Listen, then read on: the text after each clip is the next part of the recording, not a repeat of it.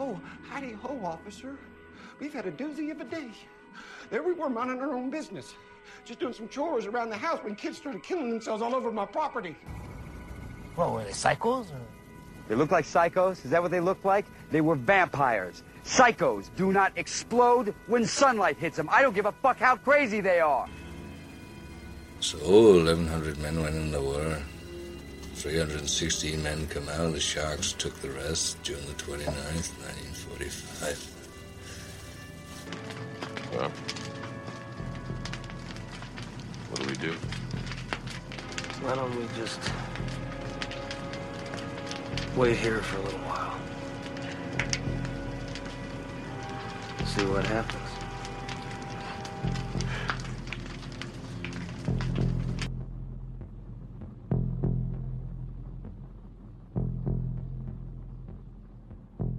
Welcome back to Death Rattle Horror Podcast. We are your mistresses of the macabre, hostesses of horror, and darlings of darkness. Join us as we guide you into the depths. Sorry for our extended absence. I'm sure that all five of you dearly missed us. Um, my original co host, Jess Bradford, was busy getting married, and I was on vacation, so took a little bit of a break. Uh, but I actually, we have two new co hosts that are joining me in the virtual studio tonight. And they will, it's okay. You interrupted my spiel. That's okay, it's okay. So, we actually have two new co hosts that are joining me tonight in the virtual studio. If you guys would like to introduce yourselves, either of you can hop in at any time. Uh, Mary, why don't you go first? Yeah, I'm so excited to talk about scary things again that that aren't political. And uh, so yeah, I've been. Uh, these are some of my very very favorite topics in the whole world, and uh, I'm I'm glad to be talking about it with some incredibly creepy ladies. How dare you? And, uh, yeah, I mean, like I'm saying, if you see them on Tinder, I'd think twice. That's all. and um, but anyway, I'm excited. And I'm excited to speak to all of you. All right, that's it. All right. All right. Uh, well, I'm Kate, um, and uh, I'm brand new to this podcast, and I'm very excited about it too. It's funny what you said about Tinder, actually, because I have this joke that I say on every single first date because I'm really original, where um, I'll say, you know, it, it's okay. I, I know you're not a serial killer because what are the chances that we're both serial killers? Yes! and I think I'm so funny. So yeah, uh, Yeah. I'm Kate, and I'm really, really excited to be talking about horror films. I uh, I got into horror films when I was about 13 because I saw the movie From Hell, and I got really obsessed with Jack the Ripper, like really creepily obsessed. It's where my true crime um, interest started as well, and uh, I got like I got deep into Jack the Ripper. I like applied to the Royal Jack the Ripper Society to be a ripperologist. And they were like, "You're 13," and I was like, "Well, um, yeah." And so ever since then, I don't know. I I really like film in general, and I I like getting really deep into it. And I find that horror is a really good g- genre for that because horror is so often conceptual. Um, Yeah, and it's so often using. That's okay. yes, be excited. I'm very interesting. Um, yeah, I find that it's so often conceptual in that it's it's looking at you know what makes us afraid as people, what we're afraid of as a society, and there's just so many great big ideas that are often going on in horror movies. Um, and it's not just I don't know. It's not all about the jump scares, though those are fun too. Um, but yeah, so I'm super stoked to be a part of this podcast, and uh, I love meeting new creepy ladies. So this was the best, and uh, I'm really excited about um, this uh, topic that we're going to be talking about today. I did have um, just really quickly. I had a Tinder profile with me holding a knife that just said "Do a dollop of crazy." it wasn't as popular as you think. Uh, well, my expectations are pretty low, so. yeah. All right, so on this inaugural episode with two new members, actually, Jess Bradford is not with us tonight, but she still is part of the show. But uh, so for this first episode, we are discussing three different movies in which there's a female villain. And in these specific movies, it's um, a woman that sort of subverts the norm of being a domestic protector of some kind. So um, we're going to go ahead and introduce them, give a basic overview.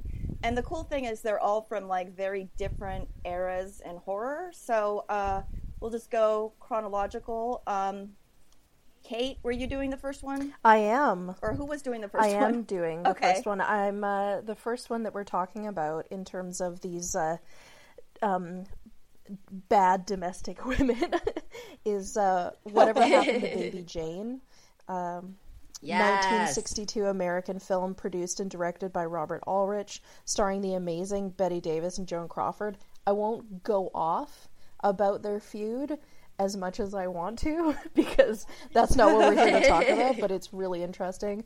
Watch the, so- the show Feud, read up about it. It's cool stuff. So, um, whatever happened to Baby Jane is based on a novel by the of the same name by Henry Farrell and it's about these two sisters who um, when they're young one of them baby jane is uh, a very successful child star while her older sister blanche kind of lives in her shadow. Um, but uh, you know fast forward a few years and their fortunes have kind of reversed. Blanche is now a successful film star and uh, jane has uh, faded into obscurity. But then Blanche is paralyzed in a car accident, which gets blamed on Jane. And uh, fast forward another 30 or so years, which takes us to 1962. Blanche and Jane are living together in a mansion. Um, Jane is clearly um, the sort of vague crazy uh, that comes up in, in movies like this, where she doesn't really have a defined mental illness. She's just nuts. Um, she uh, dresses as if she's still a child star, very childish with like ribbons in her hair and lacy dresses, and she wears absolutely grotesque makeup. You've you've got to at least look up stills from the film. It's amazing what Bette Davis did to herself. She looks pretty hideous. Um, so Blanche relies on uh, Jane uh, to care for her, um, but she's actually planning on selling the house that they live in and putting Jane in a mental institution, which Jane finds out about. Um, so Jane kind of uh, locks Blanche away and starts to torture her. It's um yeah, Yeah. it's a it's a pretty wild movie. Um it's very interesting to have these two um, middle-aged women, uh, and, and it was unusual for the time to have a, a movie that's so solely about two middle-aged women, um, and really has very few. There's a piano player, a next-door neighbor, but really they're just bit parts. It's it's all about these two women, and um, yeah. So that's the that's the overview of the movie. Yes, and what a movie it was. Mm-hmm. I just watched it. I just watched it for the first time like a week ago, so it's fresh. Okay, so the next movie we watched is called Alice, Sweet Alice. And Yes. it's actually I saw someone refer to it as a proto slasher. it came out it came out in 1976 in the sweet spot between 2 years after Black Christmas and 2 years before Halloween and it basically is uh, somewhat similar uh, at the beginning from Baby Jane, whereas there's one daughter that's really cute and sweet, played by Brooke Shields, and the other daughter is kind of awkward and creepy and not nearly as beloved, and she's obviously very jealous of her cuter sister. So it's the day of Brooke Shields' communion, and shockingly, she ends up being murdered in the church. So the basic premise of the movie is suspicions over whether her sister Alice did it, because that's what it's sort of being set up to look like.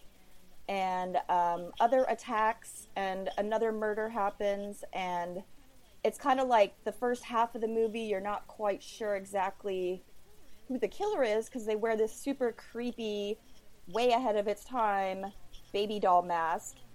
And Oh. yeah, it was creepy. And, um, but then you kind of get the big reveal, which I won't spoil here, but I'm sure we'll spoil in our discussion.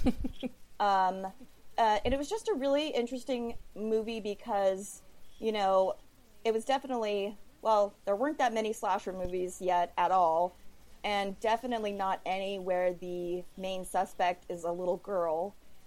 And uh, the movie was directed by a guy named Alfred Sole, and he did a couple other movies, but nothing that anyone's ever heard of.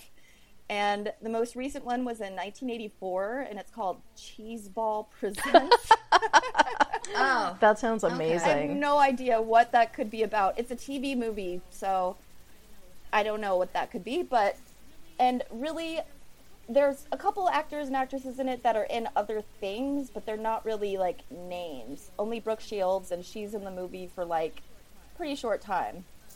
Um and the girl that played Alice, who was really good, she was only in one other movie and then apparently just quit acting. So that's a shame, but so that's the basic overview. Um, yeah. all right. Um, and so the last film that we're going to talk about is, I mean, I could not be more excited about it. Is Hereditary. I, it's so good. And, and and in keeping with the the other films, it's uh, not only about family relationships, but specifically the strange and sort of toxic relationships, like female relationships in between family, where you probably should have said goodbye to these people years ago, but there's a sense of guilt that keeps you together, and that was it was a bad decision, um, not cutting them out of your lives, but. So anyway, the director is Ari Aster. This was his first film directing. He's been a part of. Uh, yeah, uh, that is shocking to me. This was his first film directing. Um, he's worked on other great films before, but um, in different capacities. But uh, and the leads were uh, Gabriel Byrne and Toni Collette, who I, I think I think Toni Collette's going to be put up for an Oscar. Well, if she isn't, it's it's a it's a Shonda, but it's. I mean, it, it really is. It's amazing, and it, and it, it works on a couple of different levels, and in the way a lot of horror movies do, where you're not entirely sure if there's something legitimately sinister going on, or if it's if it's um, a mental illness like coming to, to fruition, and, and Hereditary is the fact that this mental illness runs throughout the family. So there's that tension throughout the film, but it, it, it, there is a focus, and and we'll see this play in the other films where you know the the mother and daughter maintain a relationship, and everybody would have been better off had she followed her instincts and cut the ties with her mother long ago. Um, and I, in a I- think it, when you were talking about how you enjoyed horror because of those conceptual, it, the the possibilities of horror. I think one of one of the other things about horror is that it it it reveals like very primal things, but very true things about ourselves. And one of those like very true things is that we do feel a lot of guilt about disassociating with our family members. And we feel like we're the bad person for doing that. But you know sometimes that's actually the right thing to do to protect other people in your life. So um, you know and taking it to the extreme is kind of a way to illustrate that so anyway that's that's the third film Yeah. So you guys just want to hop in there and discuss? Yes. Hell yeah. Um, I really I like the way you set up Hereditary because I feel like Hereditary in so many ways is a culmination of this kind of genre of the domestic female villain. Um, and uh, because it, it- these these films, and not just the three that we're talking about, but all of these films that are about um, you know daughters, mothers, sisters, wives, it's all about the fact that women um, inhabit the most intimate spaces in our lives. And also the fact that there's so much fear in the idea of family. Um, and hereditary unlike all the other films it's it, it ratchets all of this up to 11 it's fear of our children. What if we can't control them? Um, there's fear of our parents. W- you know what what did our parents pass on to us? And and what if their bad example makes us bad parents? And then there's fear of what's in ourselves. What if we don't love our children like we're supposed to? And you know what do we pass on to them? And it's it and are we predestined? exactly You know, is it, you know, yeah. But I think with the first, uh, the first, whatever happened to Baby Jane, that's a good example. Is, you know, uh, when you were talking about the domestic fear, and I think we were talking about like what role that horror serves. I think one of the primal fears, and especially surrounding women, is that because women are caretakers, they are around people when they're at their most vulnerable, when they're born, when they're dying, when they're sick. And so, what if that wor- woman had bad mm-hmm. intentions? And now you're in a position where maybe you can't, you're not at full capacity or you're weak. And, and if this person wants to harm you and they have access to you, so I mean, that it's so ripe for horror. It's you what I find a little um, misogynistic about a lot of these female villains in in early horror. No, is is that it's all about the fact that they're um, perverting their natural roles. There's nothing more horrifying than a mother who's a bad mother, or you know, a woman who's obsessed with regaining her youth but is actually this hideous old crone. It's very much about women being unwomanly, and that being like such a fear.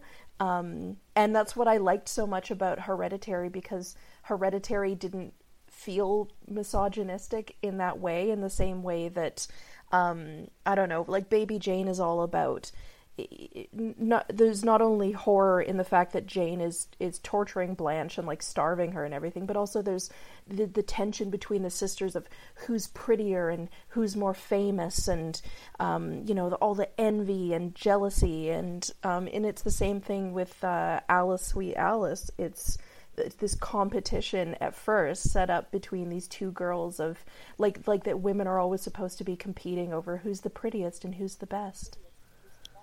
I get it. Well- yeah, no, I can definitely agree with that in a way. Yeah, Well, but it was the '60s Oh, and '70s, Exactly. so it's hard to expect totally progressive viewpoints. But it is uh, progressive, at least Def- uh, Baby Jane. You know, as you were saying, having these two women actresses that are allowed to be the main act, the main stars, even though they're quote old, and being allowed to be less than their you know perfect you know, they were perfect looking in real life, but in the movie they were allowed to be sort of less than looking.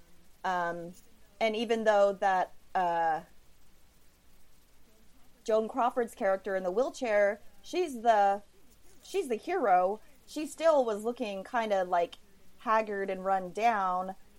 I mean, you know, you would almost expect her to be like still in like perfect makeup and everything coming out of that time period in Hollywood, but she was allowed to just be kind of not nearly as glamorous as normal. So that was kind of something, but I definitely think that the it was sort of basic for the filmmakers to be like, yeah, two women, obviously it's going to be this competitive thing between them, the two of them because they can't possibly think of any other conflict.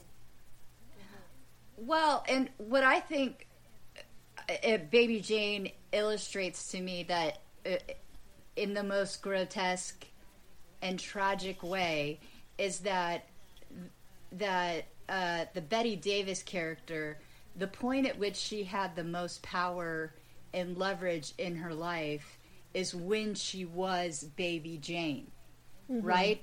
And so Yeah. That's where she stayed. And because of her lack of self awareness, she doesn't realize that people no longer perceive her that way. But it's sad to me that out of this whole woman's life experience, that being an adorable child was the best she was ever going to get out of life. Exactly. You know, because that's that's her that's the only thing she has to offer anybody.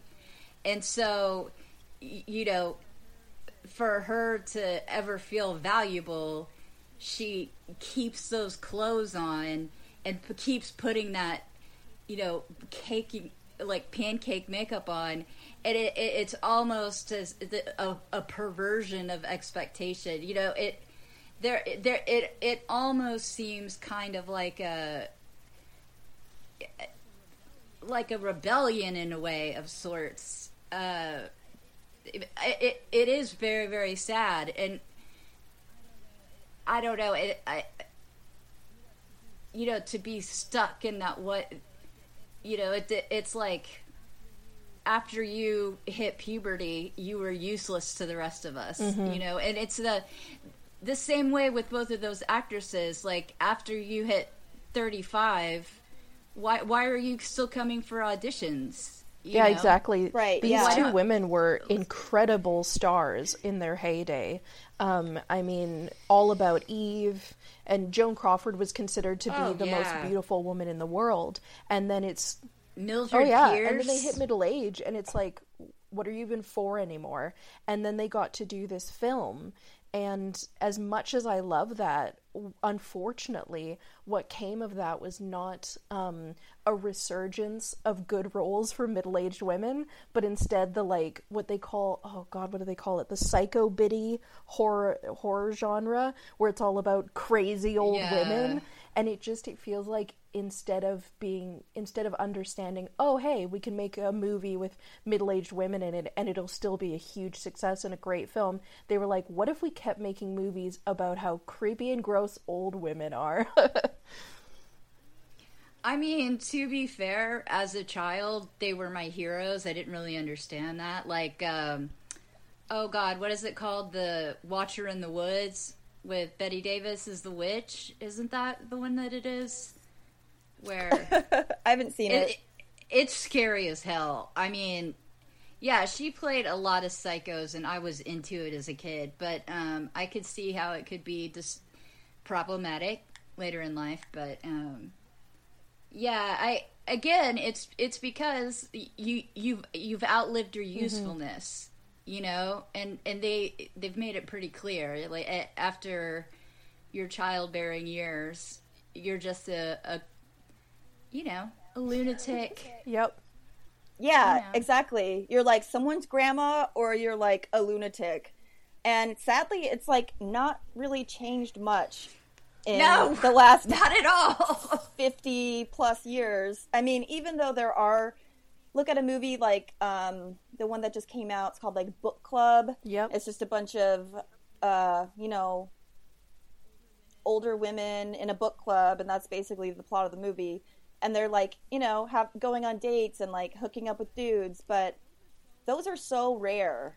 And yeah, even still like women in like their like I remember like Maggie Gyllenhaal saying she had auditioned she was like 37 and she was trying to get into some movie and the actor she was going to be paired up with was like 52 and they thought she was too old to be his like girlfriend There's- and it's just like that's insane in this day and age There's a graph that Well, charts um ma- in like um mainstream romance films that charts how old the male leads are compared to the female leads and never shall the two Ugh. meet. The lines are so far apart. It's actually pretty upsetting to look at. Ugh. Well, you know what I was gonna say. If if, if you wonder if attitudes have changed dramatically, j- just listen to the descriptive words used for female politicians of a certain age, Yeah. as opposed to Orrin Hatch or Grassley, who are in their 80s. What was who the have second thing you mind said? take- uh, Grassley is another uh, politician who's in his 80s. Yeah, but they don't they don't get the nearly the same sort of descriptors as women do, and um, and they deserve it. Yeah, they're pretty nuts. So, not the women, the the men. They're out of control. Right, yeah, no, it's totally horrible.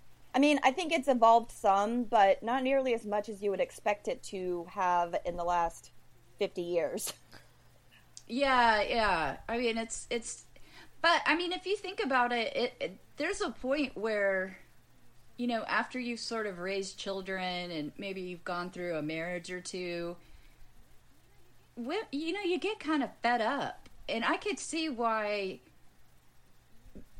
you would want to convince people that you you aren't worth listening to once you get it figured out. you know? Yeah. oh that that bitch is crazy and i'm like actually no you really should expect more from your uh, partner like they're like she is insane That's very true, yeah.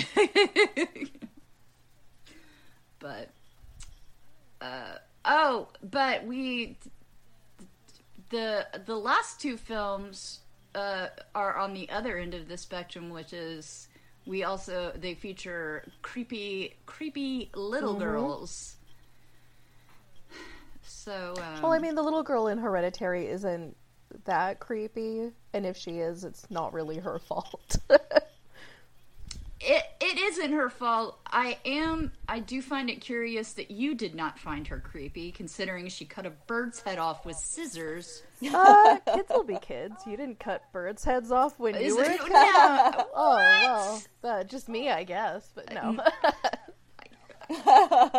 Uh, no, I mean, yeah, I guess I guess she was a little creepy, but I didn't. I don't know. The rest of the movie really overshadowed her creepy for me. That's true. Yeah. Yeah. I mean, uh, like you said, there was a there's a uh, a solid justification for her behavior, um, given at the end. I don't I don't see. I feel like it's so new. I hate to like Well, spoil it entirely, but I'll, I'll post a thing in the show notes like, hey, we're going to be spoiling Hereditary if you haven't seen it. Uh, I mean, Yeah. they probably should just get off their ass and go watch it Yeah. because it's out for rental. yeah, you can you can buy Yeah, I it. It's out of theaters. not- I feel like at this point, if you're gonna listen to this, then It's yeah, fair it's fair game.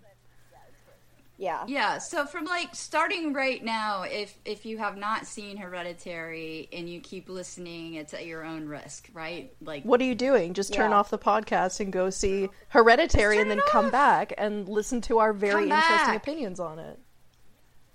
yeah. Exactly. I actually I I am one of those types of people that I watched like 20 analyses uh, specifically of this movie just to see because it was it was uh, I can't even tell you. It's no, I understand. It is challenging. I read a ton of like thought, think pieces on it after I watched it because I was like, I need help processing what I just saw. I'm not sure Oh, exactly yeah. what was all going on there because there was like the last 30 minutes of the movie was pure chaos. Like there was so Oh, much yeah. going on. It's impossible to tell what you're like. It's possible to take it all in.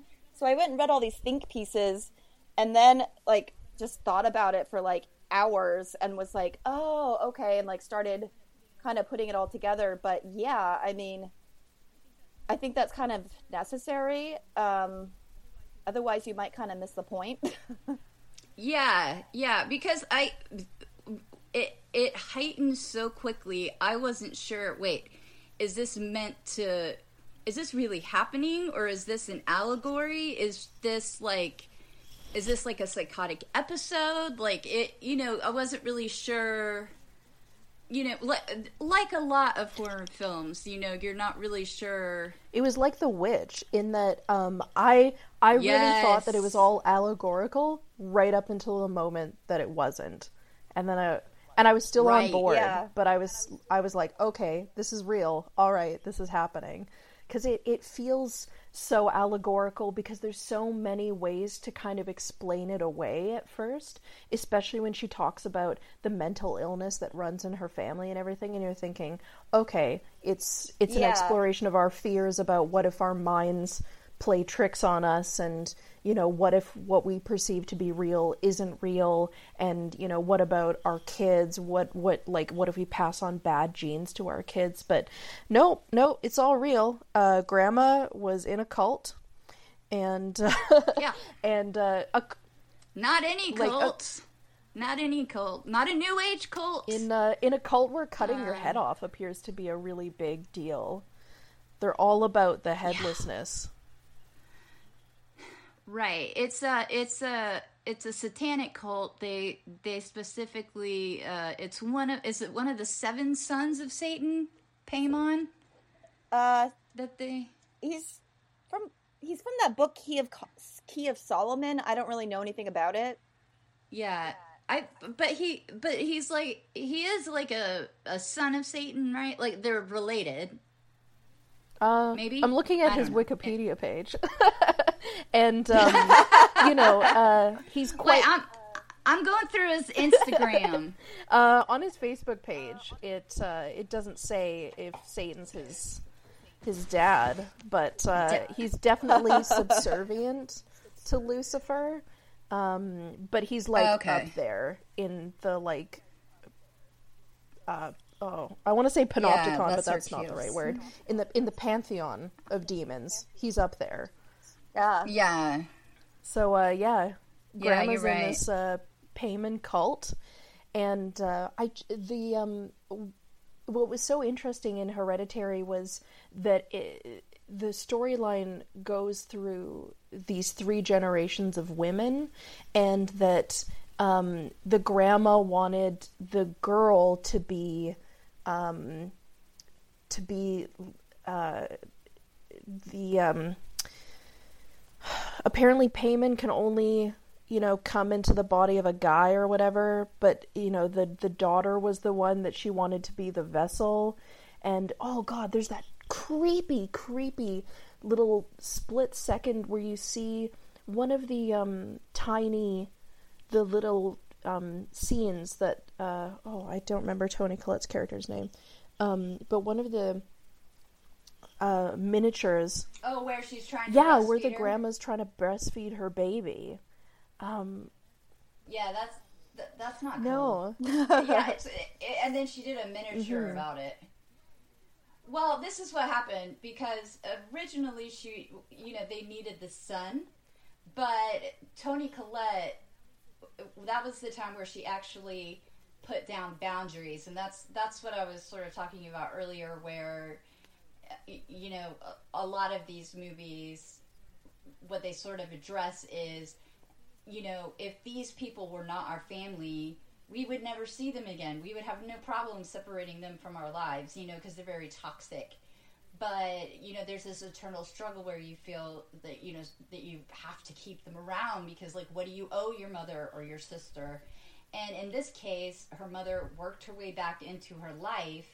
So even though she missed the chance to groom the son, which would have been the ideal vessel for Paimon to be reincarnated in. She she was able to get him into the daughter, but she was not an appropriate vessel. So even though Paimon's spirit was in the daughter, um, he, it was it was always just waiting for the the son to be ready for the, you know.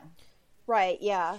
Yeah, I think what they said was he can go into anybody, but it can only be only if he you can put him into a male in the bloodline of the leader will you get all the riches in the world or whatever. Mm-hmm.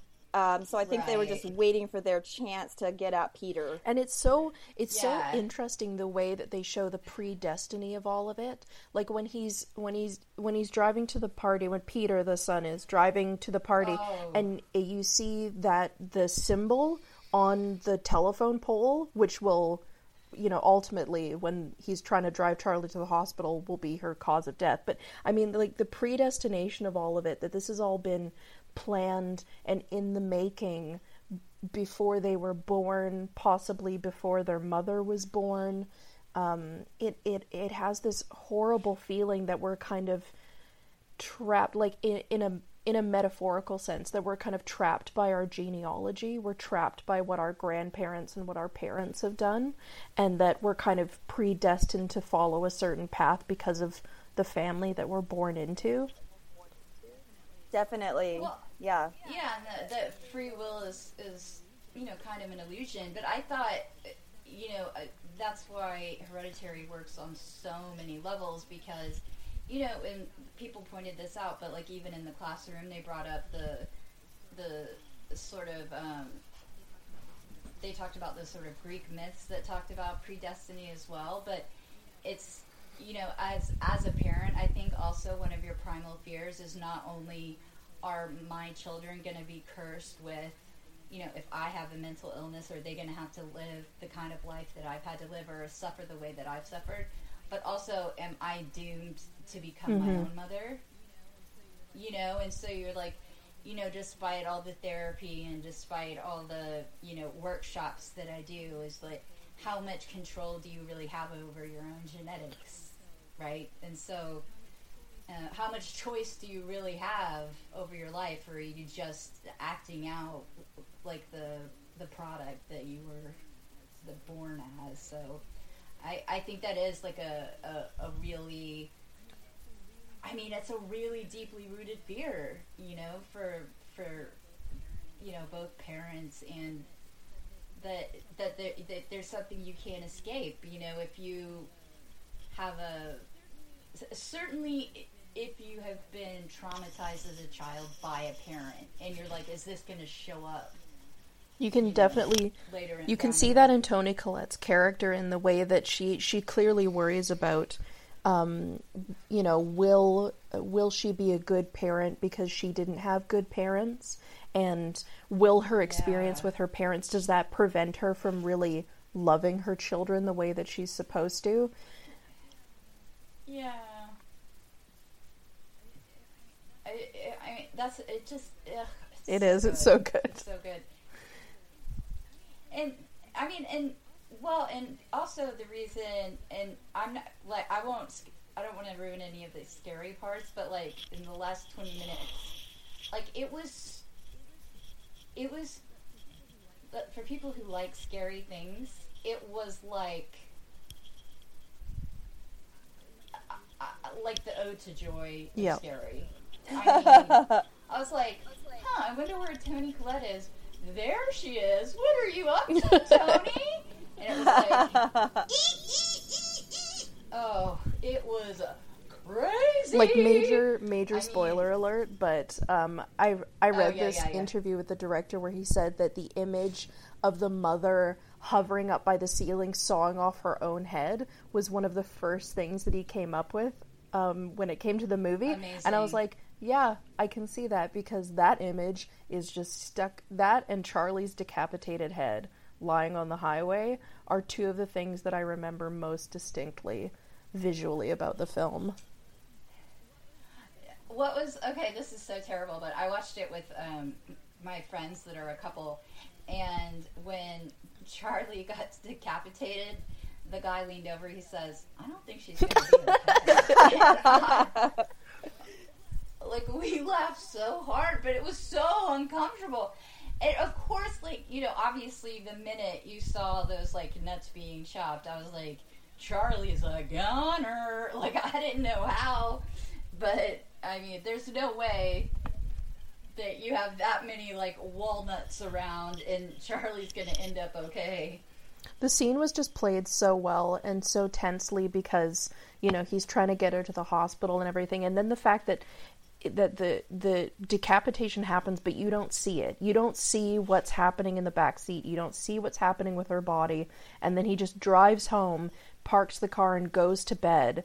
And then when he wakes up in the morning, like you're just you're part of you is like, what the fuck are you doing? And then the other part is just imagining what Toni Collette is going to see when she opens up that Oh, car door. And then the fact that they wait so long to show you that Charlie's been decapitated because you don't really know. You like it might have just it might have taken her whole body out of the window and the back seat might just be full of blood. Like it might have just smashed her face and you you don't know until they show it to you, but they wait so long to show it to you.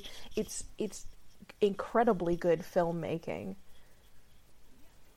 Yeah, well, and the other thing is, what we talked about, and I think that, um, actually, we talked about um, this when we uh, first saw it, is that it reminds me of the sort of horror of the 70s where it's, you know, it's show, don't tell. You know, and I, I think a lot of times uh, in modern horror, they sort of, um, you know, they they they're not graphic for graphics' sake, and, and and of course you don't always have to be. But I mean, there were some images where I mean they didn't have to show it, but um, but man, I I I appreciated it because again, like when yeah, when she was on the ceiling and sighing, I I, I did not expect it, and I actually screamed. Yeah, know? I'm pretty But, sure I did too, like in the movie theater. But like like I was like a little too delighted, you know, that it wasn't like a scare. I was like, oh no, you didn't! I couldn't believe it. I was like, I couldn't believe it. I mean, just there were so many. I like there were so many shots where I was like, I can't believe he did that, you know, and it just such a payoff, you know. It was, and it like I said, it paid off. It wasn't like um just gratuitous because there are some times where with movies where I'm like, are you just like trying to torture women so somebody can like have fun with this later because it's really creepy, like in a hostile way, or Right, but yeah. it, it, it was not that way. Like it was like it, anything that was sort of grotesque. It was meant to shatter you. Yeah, you know? and it was it was there for like a good reason. Like, um, it it advanced the story in some way. It wasn't just random, you know, blood, uh, for no reason, just to like trying to scare you. But it was like a part of the whole picture, and I totally. Uh, it totally reminded me of movies like The Witch, yes, but also movies like Rosemary's Baby yes, where yes, yes, it's yes, just like this it's like kind of starts out pretty slow and it's like slowly mounting tension you're like is this going to go somewhere is this going to pay off but in the very end it totally pays off and you're like oh shit like this totally it kind of brings a lot of meaning to like the first half of the movie that may have been kind of confusing or slow um, it all kind of like ties back in and it really was like so masterfully done um, pacing wise Oh yeah. It, and like I said, it was like, um, you know, it it it rewarded you. You know what I mean? It it they there wasn't they didn't they didn't present anything that that wasn't explained. Like you know, and like if you if you were to go back and watch it, there wasn't there wasn't anything that wasn't a part of the whole and uh, it was just really satisfying like the, there was just really well thought out It's one thing Yeah. that always bothers me when people say that they don't like slow horror movies because, uh, or these kind of movies that start off slow and people are like, oh, it's so boring and I only got 20 minutes into it. Um, because so many horror movies like this are, are so deliberately paced. You have to set up a status quo before you can disrupt it. So a movie like this has to set up all the characters before you can fuck with them. A movie like The Witch has to slowly introduce you to what these people's lives are like before it starts taking it apart. And uh, we'll talk more about this when we do our when we do our f- future episode on uh, faux '80s horror movies. But a movie like Mandy is is specifically slow going mm. at first because it's all about you have to see the kind of peace and tranquility before you can appreciate how wrenching it is having that peace and tranquility taken away from you. So it, it yeah, I, films like this, I, I, I don't find them slow or anything. It's just, and especially a film like this, which is so good at creating this horrible, creeping dread of, you know, everything is just slightly off, and you don't know what's going to happen, but you know that something is absolutely going to happen. And you know, personally, for me, with movies like that. I don't need jump scares or anything to keep me invested. No. You know, I'm in. Yeah, I my like I like I said I I really like a slow burn and I also to me it is a lot more effective that you know if if a movie can sort of elicit that's the other thing is because if it is something if it's just like gratuitous violence or anything I'm like in no way emotionally invested. I don't know who these people are. You know, right? All yeah. I know is that they've made terrible decisions and they're in a very dangerous place. You know, like that, that's all I know.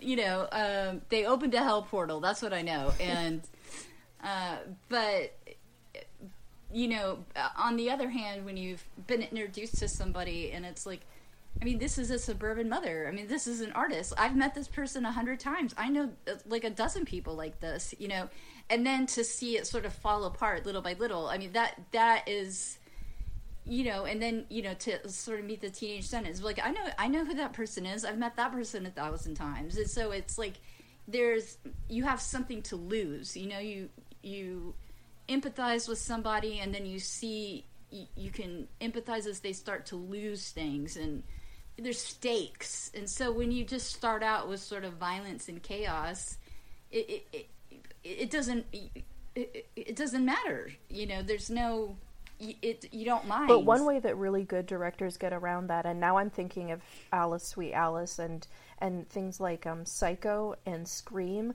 The one way that really good directors get around oh. that is by oh. casting somebody so famous that you don't think they're gonna get killed, and then they do, and yes. uh, or like, and it's so jarring because it immediately tells you that nobody is safe. Yeah, that's genius. I and and you're right because it it was um yeah like with Hitchcock no one saw that with yeah. Janet Leigh like no one saw that with Janet Leigh and uh, with Alice Sweet Alice this is such a very good point is that um and this was also um sort of new to the 70s like certainly with The Exorcist is that to have anything that was anti-Catholic um I mean, that was I, that, I can't even tell you how taboo that was. I mean, like it, the there was um sort of an update in the church where they stopped saying like they stopped like saying mass in Latin, and that made people insane. So if you can imagine that they would have a murder taking place in a church involving children, I mean that was it was just so taboo. So and you know to have this and I mean, you know how like Brooke Shields looked like a child. She looked like an absolute angel, you know, and then to have it possibly be her sister. And again, look, we were talking about it being one of those primal fears where, and I mean, I've like watched every single special on YouTube about this, and I'm sure you have too, being a true crime fan. But like when people, they're like, I think my son is gonna straight up kill somebody, you know, and then you like talk to the son, and they're like I like to see rabbits die. oh my God. That was very creepy. yeah, but you know, it's like that. It, that's another like terrible fear like parents have. They're like, I don't think they're capable of empathy, and I'm not. Um, I don't know what to do about it. You know, it's so interesting the way that the film switches gears as well in terms of fear. You know, there's there's the fear of uh, exactly of like could a child do this? Which then morphs into, and then now, spoiler alert, plot twist or whatever, that it's not Brooke Shields at all, that it's this woman who is, you know, punishing sinful people. And, uh, you know, because her daughter was murdered during her first communion or something. Right. Like it's uh it's so interesting that that the the film moves from one fear about female villains, which is you know could a, an innocent young girl secretly be a murderer, to another fear, which is mothers um, going overboard with like a maternal instinct. Um, you know, and it like the it's very similar to like Carrie, where the mother is at once a horrible manipulative mother and then also crazy religious. Um, but it, it, it's it's a theme in a lot of these movies with with women um, with um, their maternal instinct driving them crazy. Movies like Inside or The Hand That Rocks the Cradle or any of these about like women Yes, stealing each other's babies and stuff. Yeah. Yeah. Uh, I not had a thought. It doesn't happen. True. I wonder if Friday the 13th was inspired by Alice Sweet Alice. I actually had the same thought when we were talking about female villains. I was like, I wonder why nobody ever talks about Friday the Right? 13th.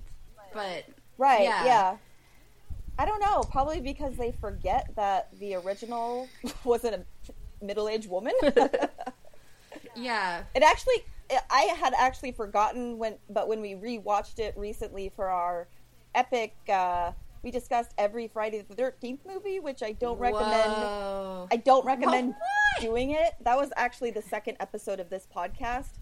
Um, Oh, I actually, it's funny because Jess, my other co-host, had never seen any of them, and she was legitimately shocked at the start at the first one. And I was watching it, and I hadn't actually watched the first one in like probably ten years. And the whole time I'm thinking, oh yeah, it's Jason. But then I was like, oh wait, it is his mom the first time around. yeah, yeah. But um, yeah, I do think. Uh, and again, I I don't know if women necessarily are scared of other women. I could see how men. Oh, would be. totally. I when I Okay, Wait, no, okay. sorry. When I, like when I think about this is why I, I referred to this as misogynistic because especially especially Okay. in, six, in the sixties and seventies in Hollywood, there were not exactly a lot of women involved in the production of these films from the writing and directing standpoint, and so what it I Oh, find I that know. shocking. Unbelievable. um, but uh, what it so it, when these films, when I say that they're reflecting like societal fears, they're really reflecting like white heterosexual male fears because unfortunately, as it still is the case most of the time, um, that is considered to be the default point of view for society is is white heterosexual men. So th- very much these movies are about what men fear in women. And uh, I have a great note in my notes, in my little outline for this show. Um, and I'm just gonna read it verbatim because I think it's funny. It's also pretty fucking bogus that there's a whole genre of films about women driven so crazy by dick that they start get that they get obsessed and start murdering people. You know, like Fatal Attraction and uh, um, and movies like that about women who are just like, "What? I can't have your penis anymore. I will kill you." You know. I won't be ignored, Dan. Very good. I love. Oh God, I love that movie. she is super scary. Mm-hmm. I know. I th- I was definitely rooting for her. I like that movie did not turn out the way I had hoped. But I was rooting for the bunny, but uh, yeah, oh yeah, didn't sorry. work out. No, That's no, why no. Gone Girl is a great um like it Yeah. to me. I was hoping anyway that it would usher in a new era of female villains because like yeah, I wanted her to win. I was like fuck this guy. Yeah, fake your own death and frame him for it. Let's do this. yeah, Yeah. it was awesome, and I would be on board except for the whole NPH scene. That um, Yeah. that was traumatizing. yeah. I don't think that Yeah. that was. I don't think it was like that in the book. I think she like. um I think she like overdosed him on sleeping pills or something. Uh, but the movie Yeah. was so visceral, and I was like not expecting that, and the whole audience in the theater was just like shocked. you didn't enjoy seeing Yeah. NPH's limp bloody penis? not even a little. I, I another reason that movie is such a feminist classic is because there's no female nudity, but there is two dicks in it. So, yay! Oh no, there is true. totally female nudity in that movie. What am I talking about? Um, Well, and there's cunnilingus. yeah, uh, thankfully, which there never is in any media. And I. Yeah, and I know that because I watched it with my 11 year old niece. And, oh uh, my it- god. Why? Uh, because I'm the worst aunt ever, and it was a very awkward conversation. Um, oh my god. he was just tickling her belly button. Yeah. Oh god. I. I mean, I, I, it was like I wanted to like football tackle her and be like, no. That is so funny. it. Funny. Uh, I saw it. I saw it on a first date. Oh yeah. it was Oof. awkward. Oh well, Yeah, the guy weird. was a douche anyway. There you go. That's that's the good litmus Um, test. Watch movies like that on a first date and be like, "So what do you think?" Right. Right. yeah, it, no, that's very true. And if a guy can't watch horror movies, he can't hang. Sorry. Yeah. I watch mm, the majority of horror movies with my partner because um, not only am I uh, still after oh god like almost 20 years of watching horror movies a little bitch about it um, but uh, he he appreciate he likes and appreciates the same kind of horror movies that I do. And it's also just really nice to have a sounding board afterwards because clearly I'm someone who likes to talk about things. And so it's really nice after a movie to be like oh my god and what did you think of the symbolism and blah blah blah blah blah you know. So uh, yeah I uh, he's he's cool. It's one of the things I like about him. I think our third date we watched the Babadook. And I was like and I was like yeah I'm in. He's cool Yeah. That's kind of an emotionally draining uh, movie to watch on a date. oh yeah I definitely didn't put out after Yeah. Good on ya. uh, yeah, I watch most of my horror movies like by myself with my dog at night while I'm like doing arts and crafts. Uh, but I do like sort of like live tweet them to like specific people. Yeah. but I'm not really tweeting. I'm just like, you know, texting like, "Oh, I'm watching this horror movie, and this and such and such just happened," and it's just like they're not actually watching the movie, but they're still entertained by my take on it. I like to say, or I like to tell myself. Oh yeah, yeah, yeah.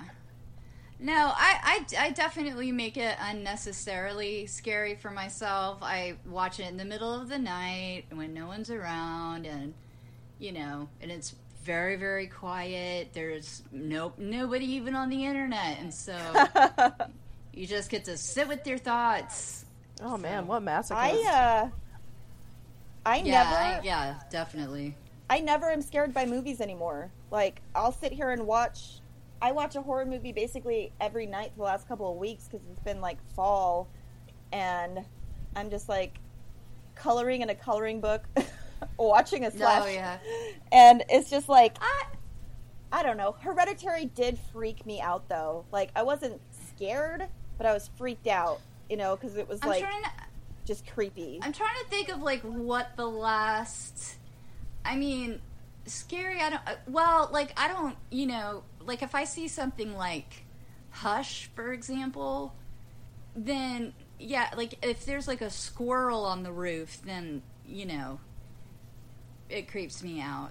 You know, then, but yeah, I don't know if I've like. Yeah. I don't know, like scary, scary. I don't get know. scared by movies sometimes when I see them in theaters, and I think it's just because it's so loud that I get like I get Yeah. scared and that I jump, but I don't actually get, like I'm not scared that something's going to happen. I just get physically like I will jump. Um, but I I get disturbed by movies for sure. Um, like a Yeah, those are my favorite kind. like Sinister was a movie that I found disturb. The first one, the second one sucked balls, but the first one was a movie that I like. I found disturbing, or um, Yeah. I don't know. I think the first time I can remember being really, really affected by a movie was when I saw The Mist when it came out, because the ending was just such a horrible worst case scenario thing. I like Fucked I, up. I like I was depressed for like a week after watching it. I was also probably like 16. But I was like in bed like in a pile of dirty Kleenexes depressed. Cuz I was like, well, It's what if that Yeah. happens? Fuck everything. You know. Yeah, exactly. Like your life's ruined from then on out. Yeah, that was. I mean, of all poss, I yeah, it was. I did not see that coming. Of all the, the ways that I saw that playing out, It was I did not anticipate. it It was dark. Duh, it, it was the darkest timeline. It really was. well, uh, do you guys want to wrap up this episode and Yeah. like, take a break and then do the next one? I think so. Sounds good. Sounds great. All right, I'm just gonna like use the restroom, but um, Don't you dare. take a break. Uh, how should we wrap this up? Um, I don't know. I don't know cuz I mean I mean you do the intro, so I think that it's up to you how we wrap it up. You can do Yeah. the outro. Or is that too much pressure? Um, hmm. I'll meditate on Okay. it. But for now, for now, I will just say good night. Farewell. Yes. Good. Farewell. Good night. And watch your back. Don't trust Ugh. your family. exactly. The the key Yeah, here is exactly. never trust anybody, never love anybody, sleep with one eye open. Exactly. That's the lesson we want to leave you with. Yes. Okay, right. so end.